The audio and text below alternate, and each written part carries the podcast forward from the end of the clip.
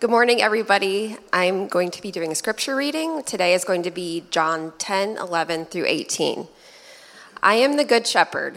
The good shepherd lays down his life for the sheep. The hired hand is not the shepherd and does not own the sheep. So when he sees the wolf coming, he abandons the sheep and runs away. Then the wolf attacks the flock and scatters it. The man runs away because he is a hired hand and cares nothing for the sheep. I am the good shepherd. I know my sheep, and my sheep know me. Just as the Father knows me, and I know the Father, and I lay down my life for the sheep. I have other sheep, but they are not, I have other sheep that are not of this sheep pen. I must bring them also. They too will listen to my voice, and there shall be one flock and one shepherd. The reason my Father loves me is that I lay down my life, only to take it up again. No one takes it from me, but I lay it down of my own accord. I have authority to lay it down and authority to take it up again. This command I received from my Father.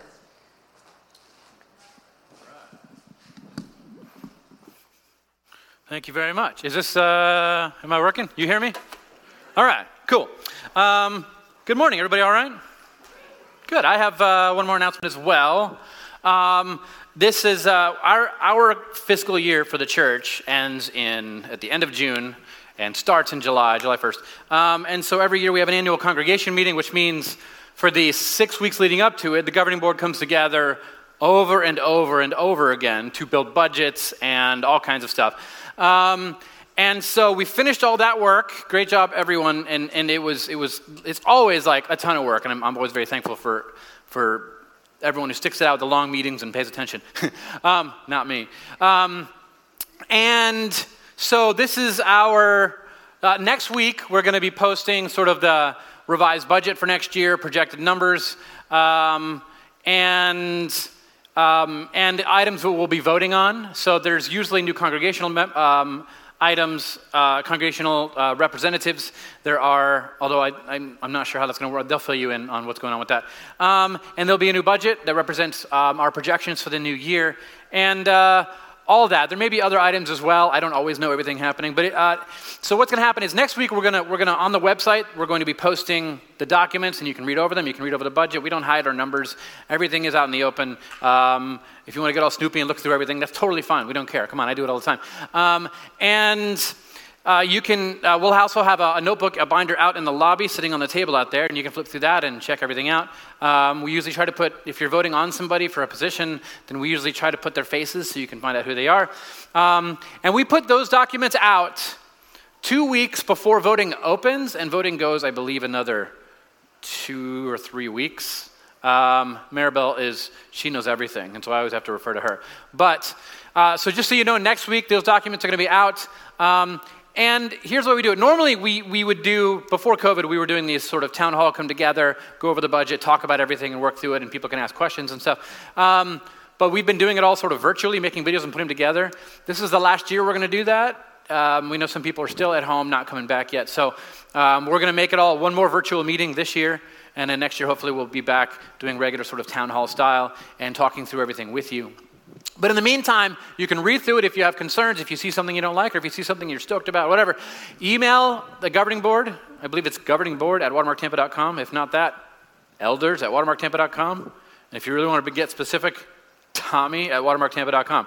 Um, and you can email your thoughts and open up a conversation. We'll meet with you and talk to you about what's going on, about how these decisions were made, and, uh, and get your feedback. This is not, um, we, we try to have as flat of a system as possible where there's a lot of voices. The governing board is made up of like 15 people from all parts of the church who all come together to help work on the, on the budget together. So that is that. Um, that's starting next week. And um, I mean, there's another, I guess, I guess I'll let you know. The, the, the other pastors in the church didn't necessarily want me to let you know, but I'm, I'm going next week and I'm leaving for Turkey, and I'll be there um, for three weeks studying um, with Northern Seminary and Scot McKnight and, and my, my cohort that I've been with for, since 2017. And we're going to go there and be studying, and I'm going to be sort of working on some material while I'm there and taking pictures and planning some stuff when I come back to sort of teach. And so here's the thing sometimes when I go and people know I'm not coming back, they know I'm not going to be here, they don't come and gather. That's not cool, guys. That's not cool. Don't do that. Don't be like that. This is not about me. This is a community, all right? Um, and it's really discouraging for the people who are preaching and they're already working on stuff and they're working on lessons and we have elders and pastors we have a guest speaker an author coming in to, to speak uh, someone whose book we've all been reading as house churches and stuff so please come back and please make yourself available um, if you need anything spiritual guidance while i'm not available because i will not be available um, uh, you can email the elders. Uh, you can go through the website. You can use the contact forms there, and we will reach out to you. We have more hands on deck this year than we, I think we've ever had before. So we have more pastors, we have more elders, we have more. So if you are in need of guidance or assistance of any kind, uh, reach out. Um, other than that, please come. Don't sleep in and be like, Tommy's not there. If you do that, I don't know. I don't like it. I just don't like it. I just don't like it. Don't do it. It means something idolatrous, I'm sure. I just don't like it. Um, okay, so let me pray, and then we'll jump into this passage together. Let's pray. Father, thank you for this morning. Thank you for these people. I pray that you would guide us uh, forward, that um, you would prepare the way and continue to do your work here in, in, in our hearts, in our midst. And be with me now as I speak. Bring back to, to my memory the things that I've studied this week. Uh, speak through me. Um, give us exactly what we need when we need it. That is our prayer. Um, that, that, that we would learn to trust you and walk every day, step by step, through this whole thing, through this world together. Um, and, and, and I do mean together. I pray that we would be one body and one community. Thank you, God. In your name. Amen. Okay, so um, I'm not currently on social media of any kind, but I do use Reddit sometimes. Supposedly, they make themselves feel better by saying that's not a social media. It is, though. Um, it's just a really snobby one. Um, but there's this, there's this post I found like last year, and I, I find it fascinating. I like to describe to some really interesting sort of conversation stuff that's going on and just sort of browse and read. And there was this conversation that was going on where this, where this, this girl had posted a question. Um, and the question was basically, what is it like to have loving parents? It tells you a lot about her and her experience and what she's going through. But she puts, puts this question out there and she wants people to sort of talk about it. Maybe she's wondering if her parents love her at all or whatever. Um, and so she puts this out there what is it like to have loving parents? And by the time I had read it, there were, let's see, I wrote this down, there were 49,000 people who had replied um, with that single sentence. And some of them were heartbreaking. Some of them were really bad. They were like, I don't know, I've never had loving parents. Here's my story. And they would lay it all out. Um, there was one teenage boy, he, he talks about how he watched his, uh, on, on, on Christmas Day, he, his four year old sister accidentally broke an ornament. Um, and his mom freaked out and flipped out on him and said, Now I'm going to break something that you love. And she threw something at her tea set, her new, which she had just got that morning, and smashed it. Um, and there was this other story about um, um, just constant abuse, emotional and physical abuse. There was stories about parental rage and abandonment and, and threats that the child had better succeed and get good grades or do good in some sports game or, or else, you know. Um, and I'm reading these stories, but I mean, intermixed in all these, though, is, is some, some better stories as well. There, were, there, were, there was one post that said, I always feel 100% safe. And there was someone else who said, no matter what happens, I just know everything's going to be okay. I just know it's going to be okay.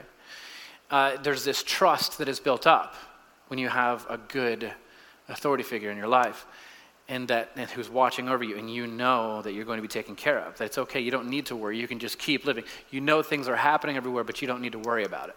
Um, there's this other commenter who stated that when you come from a loving home he said and there's a quote you, you don't have to seek companionship outside of your family because you already have all the love that you need and you never feel alone ever. And so like when you see a healthy expression of authority from a parent or from a, from a teacher or from a pastor, even a, even a politician, um, when you see a healthy representation of, of, of healthy, good authority in your life, um, they can do these kinds of things. They can help you, they can either make you feel sort of small and deformed and crooked and, and scared, or they can make you feel strong and alive and flourishing and safe. And there is this way that, that authority can present themselves to you in a way that's, that's very inviting or very terrifying. Um, and they're both seeking the same thing. They're sort of both, this bad and this good authority, are seeking sort of um, to mold you in a way that they think you should go. It's just the approaches are wildly different. And it all depends on the heart of the one wielding the power. uh, which is why Paul always has a lot to say about how we wield power in each other's lives. Um, when we read about oh, the world in which Jesus lives, we, we see a lot of these same power dynamics. We see first century, second temple Jewish people living under these Pharisees who, um, Pharisees weren't default bad dudes. They, they, were, they were just, it was a sect of Judaism that had a very specific view. These particular Pharisees in Jesus' day who were, who were, who were overseeing this temple, they were corrupt. But the people couldn't see that. A lot of people don't understand, they don't see and recognize corruption when it's over them because they've never seen good leadership. They've never seen good authority. They've never felt loved by somebody in power over them. And so they don't, they've never, if you've never seen anything else, how would you ever know whether or not what you're seeing is right or wrong? And so Jesus has a lot to say about the leaders of God's people, both in his day and throughout Israel. There, there's, there's a point, where Jesus gathers all the peasants and he gives them 10 blessings. Blessed are you who are this, blessed are you. And then, and then he gathers the spiritual elite and he says he has 10 woes. Woe unto you because you're this and you're this and you're this and you're this. And he's very oftentimes harsh with those who are in authority over god's people. And he's never harsh with non-believers or with, with the peasants or the, or the just the everyday believers who are trying to follow jesus and uh, trying, to, trying to follow him and, and, and be godly and find their way. His harshest words are always for those who abuse their power over others. And so um, most people, until they're given the ability to look at things from the outside of their own context, which is why this girl's asking this question on Reddit, because she's trying to figure out whether or not what she's experiencing is right or wrong. Um, and she has questions about it. And so, one of the main reasons we gather together is to submit even our notions of goodness to Jesus, even our notions of authority to Jesus. It's, we gather on Sundays not to give you a show, not to make you feel good. We gather to look at the parts of our lives which are not yet submitted to Christ. And we gather under the name of Jesus and we, we work on submitting these things to Christ, which includes our view of, of our definition of what goodness looks like, of what good authority looks like, and, and good shepherding sort of looks like. Um, and so this means we, we have to ask a lot of questions. How do we know what a good shepherd looks like, and have we ever seen one? And so Jesus has a lot to say about all of this. I mean, in John 10, where we're looking uh, this morning, he says this He says, I am the gate. Whoever enters through me will be saved. They will come in and go out and find pasture. And like I said last week, all through the Bible, from the very beginning to the very end, shepherds are made kings, and kings are spoken of as shepherds. There are passages over and over and over again where where Moses, who's even Moses is on his deathbed, and he looks up and he says, and, and, and God takes him up on top of this mountain and says, Hey, there's the promised land. I'm not going to let you go in there. I'm not going to let you have the promised land, even though you've wandered all these years and rescued my people. You were devout, however, you sinned in multiple ways that makes you not the good shepherd to lead God's people into the promised land. But I'll take you up on the mountain and I'll show you the promise so you can see it. So you can see what the people are going to get because of your work.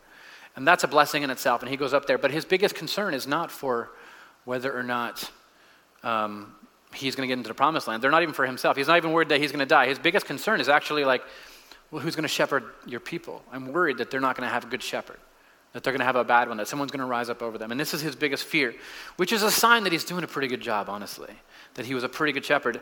But there wasn't, here's the fact, there wasn't a single leader throughout Israel's history that we can look at throughout the whole arc of Israel's story that we can look at and say, now this one, this, this, this, this one right here, this was a good, a good shepherd all the way through. They were everything a shepherd should be. There's not one of them. Um, Moses, with his attempts to force God to do things his own way, fails over and over and over. Um, and you, even, even Israel's great, I mean, you could look at any of these leaders and point out all the flaws that they had. Even their greatest king, David, King David, the one whom they believed the Messiah would be like, even King David, his life is just riddled with sin. He He's corrupted by his position of power. He used that power to coerce one of his subjects, uh, a, a, woman in, in his kingdom, um, so that he could sleep with her, and he had her husband murdered. Um, rape and murder. This is what David did. And, and they held him up as like, but this is our greatest king. This is as good as we could do. It's very normal. We can't do all that well. We are not the good shepherd.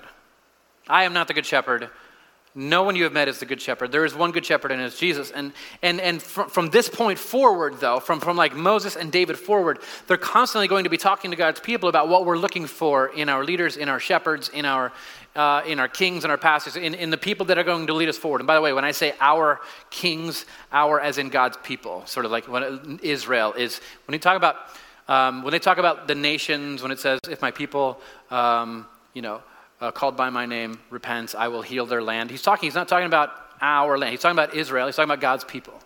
Okay. Um, when we actually make that about our country, that's, that's called Christian nationalism. We, we don't want to venture into this. That's a heresy. We need to go back here. This is God's people, is, is Israel. Um, and so um, we, we have a king, it is Jesus. But when he's talking about their kings, he's like, there's things that you should look for. And one of the greatest passages that lays this all out for me is, is Psalm 23 um, the song that we sang earlier The Lord is my shepherd, I lack nothing. He makes me lie down in green pastures. He leads me beside quiet waters. He refreshes my soul. He guides me along the right paths for his name's sake. Even though I walk through the darkest valley, I will fear no evil, for you are with me. Your rod and your staff, they comfort me. They don't bring me, I love that last part because the rod and the staff, they don't bring me fear like you're going to abuse me and beat me. They, they comfort me. I feel protected by them, not threatened by them in any way. And so if you visit, it's, it's funny, like if you read this, you have this picture in your mind, um, probably, of, of what it looks like to, to picture this a, a sheep following a shepherd in a, in a scene like this. Problem is, when, when you visit the Valley of Negev today and you look across like the vast landscape of the whole thing, it's mostly unchanged since the time that this was written. And the guy who wrote this, King David, would have been present and would have understood this and, and, and would have seen what, what it looks like. And it looked a bit like this. This is the Negev Valley. Um, and so when he writes about God is my shepherd, he leads me in these, by these green pastures and these, and these springs of water, just beautiful places he leads me to. He's sitting in this scenario. Um, and it's hard to imagine when you look at like this Martian like landscape that there could ever be a shepherd or any sheep anywhere near here. Um, but when I, I mean, if you just run a simple Google search of, of Psalm 23, like a Google image, uh, and you say, hey, show me a picture like of, of the images that, that we make about Psalm 23, the kind of stuff like your, your great aunt posts on Facebook, right? Uh, and it kind of looks like this, right? Like there's this sheep like, this is kind of what comes up when you search for that. It's a sheep with this huge grass. Look how happy he is. Like, not a fear in the world. And this is what we, this is what we want. This is what we expect. Um, I'm a sheep. I'm God's sheep. And I, everything is taken care of. And I, I can't even walk in the food. It's like Cloudy with a Chance of Meatballs level. It's like, I can't even. By the way, that is one of the funniest animated movies I have ever seen in my life. I just have to say. I watch it over and over again with my kids. Part two, equal. So good. Anyways, um, this is what we're picturing um, but this is not what the psalmist is picturing at all. This is not what he's picturing. The psalmist is literally picturing this green fields. Ta-da! Like, this is what they're picturing. And here's the thing um, in the Negev Valley, in the desert, there's not a lot of food. People die very easily, very quickly. Um, I'm going to be, I guess I'm going to be walking around the desert in a couple of weeks. Um, I'm trying to buy some things that aren't black and it'll cool me down a little bit. But I, it's, it's hot, and if you take your hat off, oftentimes people will yell at you and be like, tell that guy to put his hat back on. You'll, dry, you'll die. And so there are ways that people live here, though. Like, but if, if you go out here, there really are shepherds and there really are sheep everywhere. There's sheep, goats, there's all kinds of herds. Um, by the way, you know why they don't put the sheep and the goats together? Uh, and the Bible actually mentions this. He's going to separate the sheep from the goats because the goats, this is a freebie, I just thought, it, because the goats actually, they're not like sheep. Um, they wander, like they, they like lead, and when they lead, the, the sheep follow them. And so the sheep follow the goats away. And so they, they split, the, they, they make everything sort of spread out. Sort of, no, we got to separate these. But if you look out and you look around, um, you see shepherds and you see sheep. And here's the thing see these little sprigs of grass right there, all these things. This is the fields of green, this is what they're eating, but these things are only available at certain times of day. There is this passage in the book of James, chapter 1, that talks about this wind that blows in um, from the deserts of Egypt, and it, it, and it blows in, it calls it a scorching heat that withers the plants. It says, For the sun rises with a scorching heat and withers the plants, its blossom falls and its beauty is destroyed. In the same way, the rich will fade away, even while they go about their business. Ouch. Um, uh, it's talking to us. And, and so there's this thing that would happen where the shepherds, would wake up early and they would gather their sheep and they would lead them out um, while it's still dark, uh, and, and they begin to lead them out and they know right where to go. And they're normally the average shepherd in the first century and, and before, and, and you know, probably 800 years earlier, maybe 1,000 years earlier, when this passage is, is written, they're going to uh, oftentimes be young girls, like 13 years old, um, out there with the sheep, uh, tending them, and they know what they're doing. They know where to be at certain times of the day because right around 10, and it lasts till about 2 or 3, there's this hot wind that comes from the desert, and it's so hot and it's so sandy, it just scorches everything. Uh, and these plants will all wither within an hour, they'll all be gone. And then the dew will fall and they'll sort of plump back up the next morning and we'll do this all over again. And so, and so the shepherd, she knows at certain times, maybe in the morning, she's going to lead them out, um, out into the, the the fields where the sun is going to beat down on them directly, and she's going to have them graze there a little bit and get all the little sprigs, and then she's going to lead them as the sun comes up and the hot winds are blowing through. She's probably going to lead them over to the side of a mountain, um, facing the direction the winds come from, and there's some shade there as the sun is over here, and they're going to eat this. And as the sun goes over here, she's going to know where to be when, where, where to be and when, so that she can feed the sheep. And every day she does this, and she carries the step staff and all this.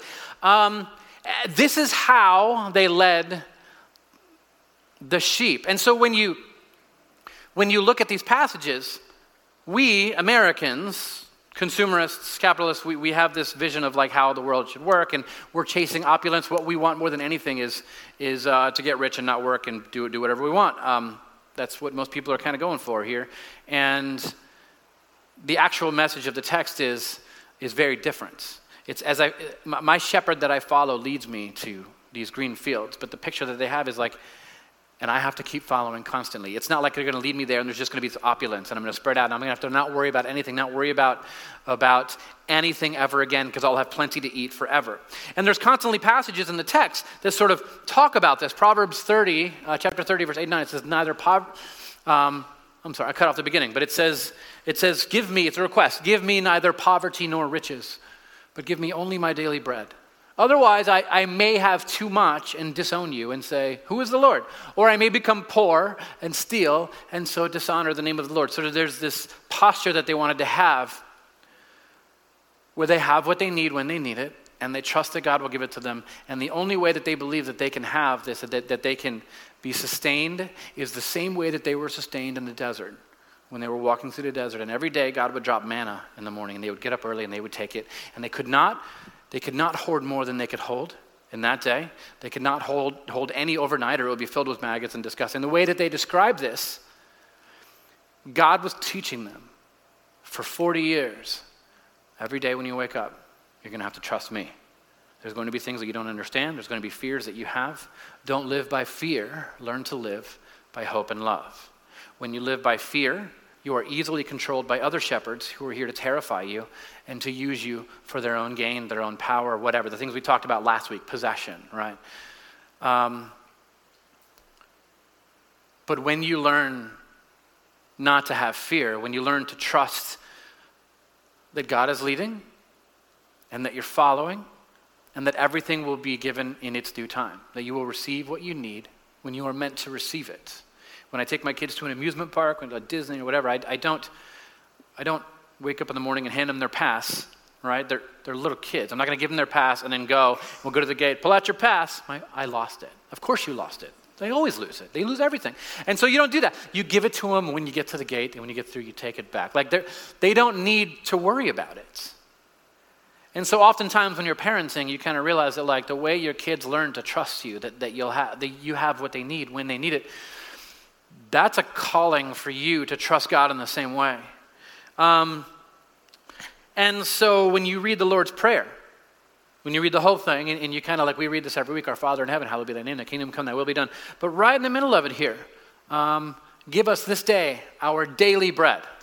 Today, give us what we need today, right now. It's not load my bank account up so I never have to worry again. Oftentimes, that is a curse that God puts on people. Oftentimes, God, God lets you have exactly what you want so that you can learn that this is not what life is about. And that actually the greatest treasures are the people that you gather with. And so, there's this way that God was trying to form them to live in the world, the same way that God is trying to form us to live in, in our world today. Many leaders that we follow today promise really big things in order to gain a following. They, I mean, as I read, though, the descriptions of how God leads his people, I've come to see that following Jesus requires accepting that tomorrow's bread will come tomorrow. And that I can actually learn to rest in peace and hope today. And I can learn, and I haven't mastered this, but I have been learning, especially through COVID, to say, oh, this is, this is a hard one. I'm interested to see what God does here. I'm interested to see how God. I know that I'm going to look. It's the whole Kierkegaard thing. Life can only be understood backwards, but it must be lived forwards. Like, I'm interested to see how this goes, how this ends. I'm interested to see what God, what God turns me into through this. I'm interested to see what's going to happen. Um, I get a lot of anxiety when I'm traveling, especially when I'm traveling on my own especially when I'm traveling to a country I've never been to, and I don't speak the language, and I don't know the food, and I've never drank the water, and I'm really worried about that. And so I have all these anxieties and stuff, and I don't sleep very much right now because there's something coming up. But I'm learning to sort of say, okay, I, I have to practice this. At some point, I have to lay this down and say, this will be interesting to see what God does, and to see what, what I learn, see what I'm taught, see what God does here, see what God does with my family, to see what God does through all of it um, because he's doing something. And we go a little further in the passage, and we, go, we see a little more that Jesus talks about. He says, My sheep listen to my voice, and I know them, and they follow me, and I give them eternal life, and they, should never per- uh, they shall never perish, and no one shall snatch them out of my hand. So Jesus is talking about, like, he's taking these images, Psalm 23 of the shepherd and stuff, and he sort of brings it now, and he says, he says, My sheep I am a shepherd. I am the good shepherd. I am the. There's not been a good one. I am the good one. I want you to compare all your worldly leaders, all your Israel leaders, all the kings you've ever had, everyone who is over you. I want you to compare them to me, and I want you to see that I am the good one. I am the good shepherd. I'm the good leader. And he says, And my sheep, like I know them, and when I speak, they hear me. They know my voice and they follow me. Um, this is actually, in their day, this had meaning. If you were the caretaker of a group of sheep, and you spoke, they were fine tuned to hear your voice. Uh, there's this episode that I read about from uh, Old Testament theologian Gary Burge where he, he talks about this 1989 Palestinian, the Palestinian uprising that happened uh, in 1989 um, during the big war where sort of Israel sort of claiming land from Egypt and, and, and, and these, other, these other countries um, and takes sort of the, the Palestinian strip. And there's, there's this thing that was happening where the taxes went through the roof on the Palestinians, and if they couldn't afford the taxes, they would just go take things that would equal the taxes. And so they ended up with this giant pen of, of sheep and goats that was thousands and thousands and thousands of them uh, in this massive pen. And there's this specific woman who um, she had no husband, she had 12 sheep, and this is all she had, and she went, she couldn't pay the taxes. Um, and she goes to the soldiers and she's like, This is all I have. It's all I have. And she's begging and pleading, and a couple of them have compassion upon her. And they bring her to the edge of the pen and they say, The problem is, like, your sheep are in here, and there's no way for us to locate them. There's nothing I can do for you. And she said, But if I could locate my 12 sheep, could I keep them? And the guy kind of laughed and he goes, Sure, of course. Now, if you can find them, you can keep them. And she goes, Great. And she leaves. And she comes back with her son. He's this 11 year old boy, and he's got this little flute. and he pulls out the flute, and he goes to the edge of the pen, and he starts playing the flute. And within a couple of minutes, 12 sheep are gathered around his feet. And he turns and he starts walking away, playing this flute. And the Israelis all start, they start, start cheering. All the soldiers start cheering, and they're like, that was incredible. Like, never seen anything like it. And she leads them home, all of the sheep, and she leads them home. Um, I love this picture because it, it there comes a point in the relationship um, between the shepherd and the sheep where the, the sheep come to hear the shepherd's voice and the sounds of the shepherd's walk and their gait and the way that they move through the world. They come to hear the sounds of the shepherd as the sound of life for them. And they come to follow that shepherd through anything that they are going through. This is a product of discipleship. In a world where people are playing all kinds of flutes, trying to get you to follow all kinds of things. ideologies flying left and right, back and forth, everything. And they're all promising you, you join me, you follow me. When we get to the end of this thing, there's going to be fields of green, quiet streams. You're going to be safe, everything's going to be better, everything's going to be fine. And it never is. The revolutionary tends to become the next dictator every time. And so, in the midst of it all, there is Jesus, our King, our only King. This was the chant of the early Christians no king but Jesus. Um, we must learn to hear Jesus in the midst of all of it. The one who is spouting the words of Christ, the one who is using them in a way that is Christ like, should grab our attention in the midst of a world who is not. It's usually not the most eloquent person in the room, it's usually not the most powerful person, the one who the people love the most. Oftentimes they're quieter, less power, relatively meek, and they're saying the things that need to be said to those who are looking for comfort and direction at the bottom.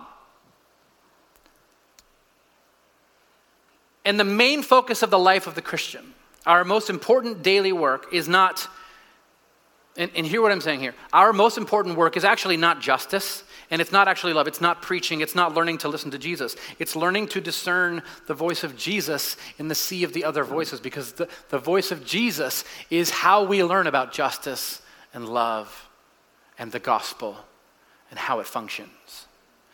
We listen for Jesus. There are all kinds of people spouting all kinds of things that they claim are the gospel. But we must go straight back to Jesus every time. Oftentimes, people will claim Paul and they'll use passages of Paul and they'll twist those into being something that they're not and claim that Paul's gospel is this and that that is what Jesus was doing. But oftentimes, they're not. They're twisting the words of Paul to match the culture in which they were raised in. Paul would drop everything and listen to Jesus every time, given the chance. Um, if we don't learn to discern the voice of Jesus above the other voices of the other shepherds in the world, we will end up doing justice apart from Jesus. And justice apart from Jesus tends to be punitive, which is not Christ like. We learned on the cross that Jesus is not, that, that, that God is not punitive. You know how we know? Because God is like Jesus, that God is restorative, that God works through the cross to bring about resurrection. He works through his own people laying themselves down, allowing themselves to be broken and poured out for the healing and the transformation of others so that they can be made whole again. This looks very, very different than how we see leaders of the world exercising power in any way. So, if you do justice apart from Jesus, you only end up leading more injustice. If you start to and try to love without understanding what love actually is, the way Jesus presents it to us and gives it to us, the love that you practice can oftentimes just lead to pain. Because you love people in a direction. You don't just love people, love you, I love you, I love you. If you just love people where they're at, oftentimes, like you join them and love them where they're at, but you love them in a direction because you want what is best for them. My wife loves me in a direction. She's helping me become a better man, better husband, um, she's helping me become the wise old man that I want to be. You know, like that, that's, and, and I'm loving her in a direction as well, the, the direction that I know she wants to go in, and I love her in this direction. And say, we can do this, we can walk this path together. It's not loving for me to just sit and let her accept her circumstances and everything that she's in and just sit there and, and wallow in it and get worse and worse and worse. No, we have to walk together. We love each other in a direction. Um, if you don't learn to listen for the voice of Jesus, you'll end up preaching a message that's not Christ like, and it will further form society in a way that is crooked. And so we have to learn to hear Jesus, the voice of Jesus, cutting through all of it. And just because someone is using the name of Jesus, just because someone is using the words of Jesus, just because they're wielding the text in some way, does not mean that the voice of Jesus is coming from them. Like I've said before, when I watched the inauguration last year, this year, I don't know, it's all blending together in the last however long. But I'm watching the inauguration, and there's all these Bible verses being put on all these, all these monuments to this earthly empire in which we're living, and they're wielding the Bible and they're projecting it. Just because I, just because I agree with the verses that are being used doesn't mean I'm not a little worried about the context in which they are being proclaimed. Powerful people at the very top, wielding the, the words of first century Jewish people who were wildly oppressed and beaten and abused, so much so that, that, that, that they, they carried the identity of the cross in that way, and Jesus entered into their lives to lead them towards Him. And Jesus became one of them. Like, we're, we're picking. We're picking the, the, the bottom of the barrel group of people in the ancient world, and we're using their texts in ways that project power and strength and military might and what other people in the world might see as oppression. This is not Christ like. This is not how Jesus works. We must learn to listen for the voice of Jesus as Jesus uses it. We must learn to be humble. We must learn to lower ourselves. Um, the kingdom of God is not this trumpet blasting, it's a, it's a, it's a small, still voice, loving people at the bottom and, and, and walking with them towards healing every single day, allowing ourselves to be led by Jesus to the place where we can be fed, and then the next place, and then the next place. Learning to follow Jesus in this way. It is a daily ritual. It doesn't happen once a week coming here, listening to me talk for 30 minutes, and then going home. Because, like I talked about last week, you're probably being indoctrinated for nine hours a day separate from this. You must learn to hear the voice of Jesus, and that only comes by spending time with the voice of Jesus every single day.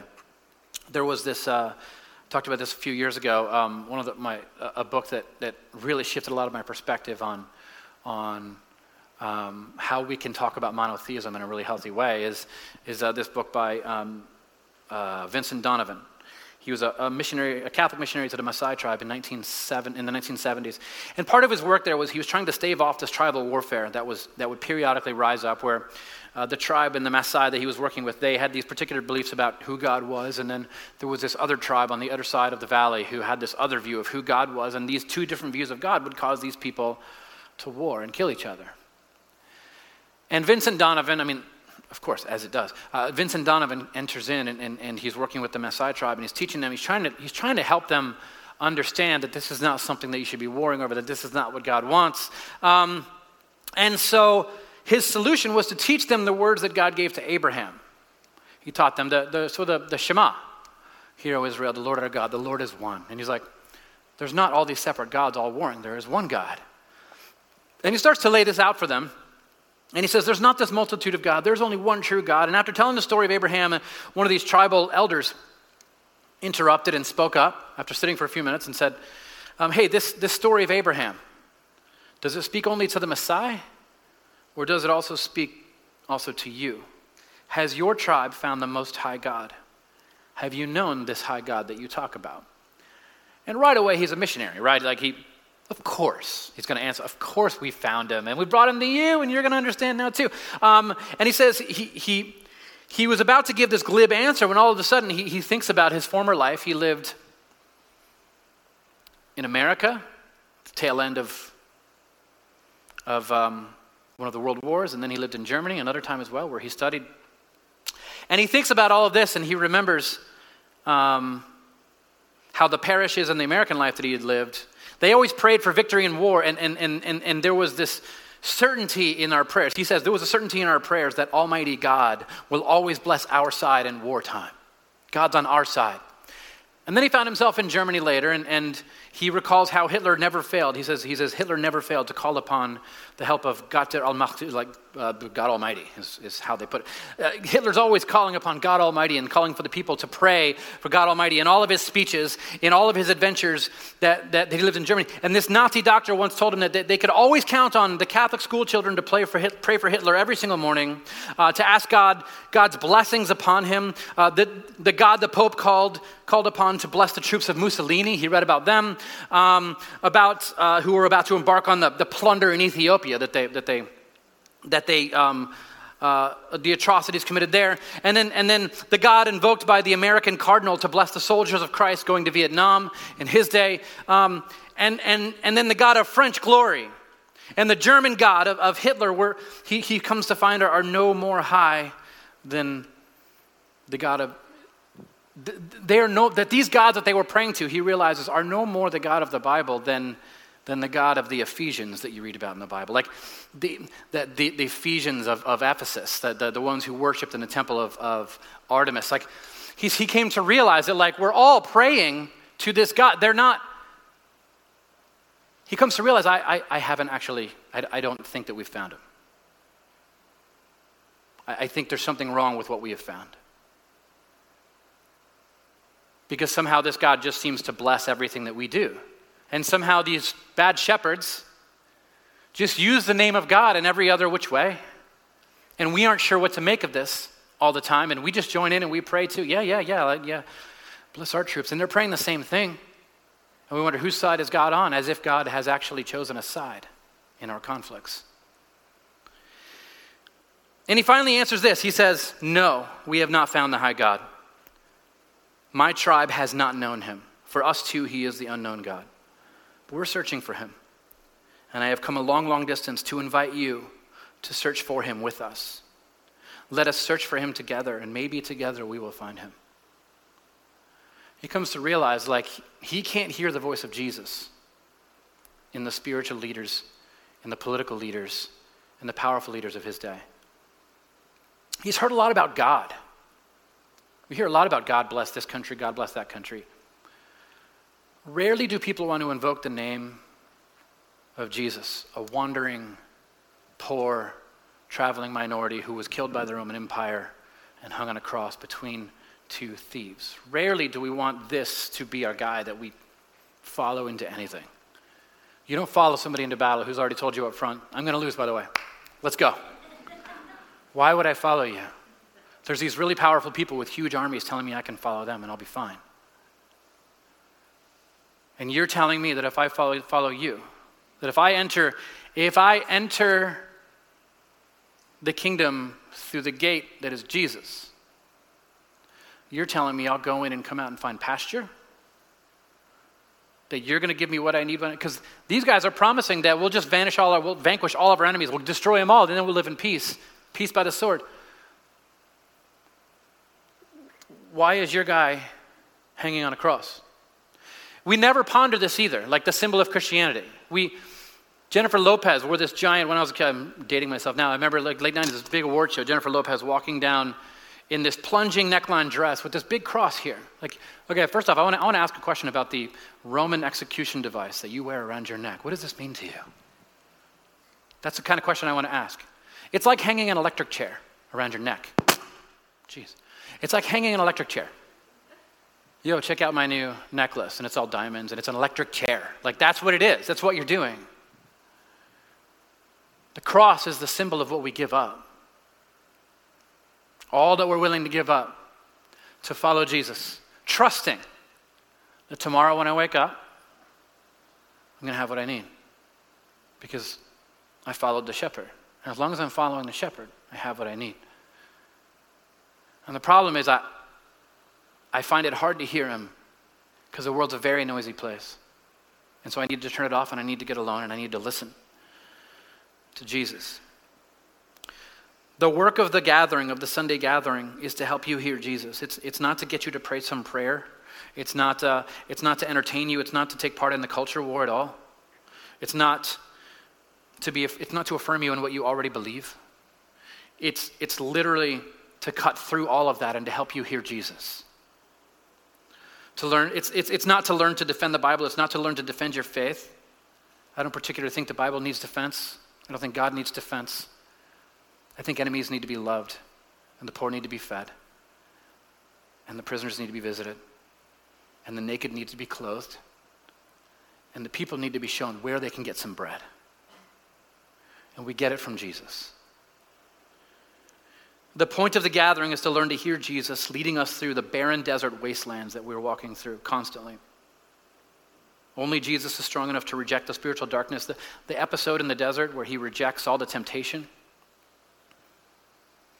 the reason he's doing that is because these are all the temptations that caused every leader of Israel to fall power, money, attention, feats of impressive things that we can do.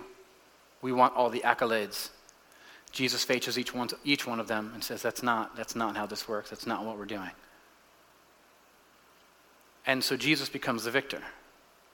Every one of our kings, every one of our leaders, every one of our pastors are drawn. When you get to the high places, you know what you find? Spiritual darkness. Paul talks about this. You find spiritual darkness in high places. It's very hard to stand against, which is why we are called to the cross. Take up your cross. Take up the cross every time. Don't take up your power. Don't take up your authority. Don't take up uh, your money. Don't take up the influence that you wield. Take up the cross every time. Be willing to lay it down at any moment. Be willing to be broken and poured out so that others can be fed and healed. And so many of us grew up in traditions that, that make God much more like the leaders that your ideological side supports, and rather than a picture of Jesus. And so I want to reiterate sort of the last thing I emphasized last week as I bring this to a close. Um,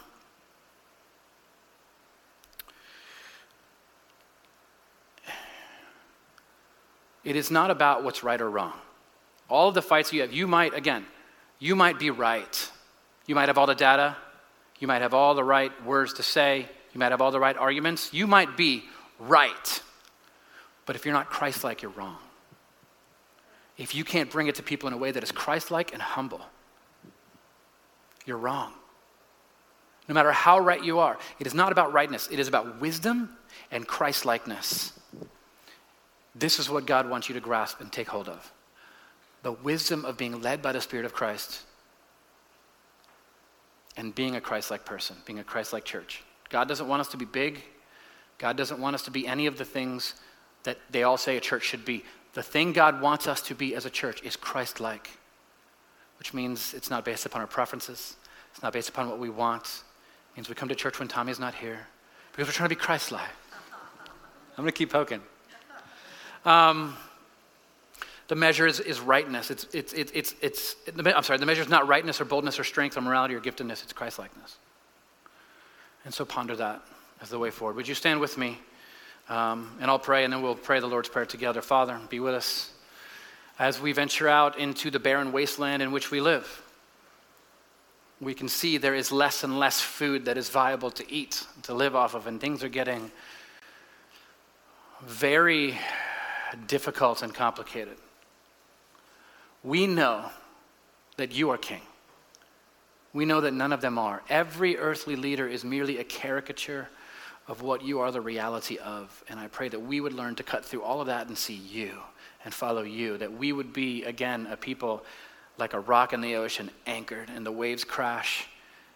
Not only do we not move, we become a shelter for others. I pray that we would become a Christ like loving people, that we would love people towards you into your kingdom, and that we would come to God through you so that we can understand what you're like. Thank you, Father. In your name. Amen. Will you uh, pray this prayer with me? Our Father in heaven, hallowed be thy name.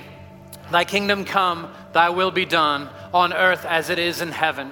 Give us this day our daily bread, and forgive us our sins as we forgive those who sin against us and lead us not into temptation, but deliver us from evil.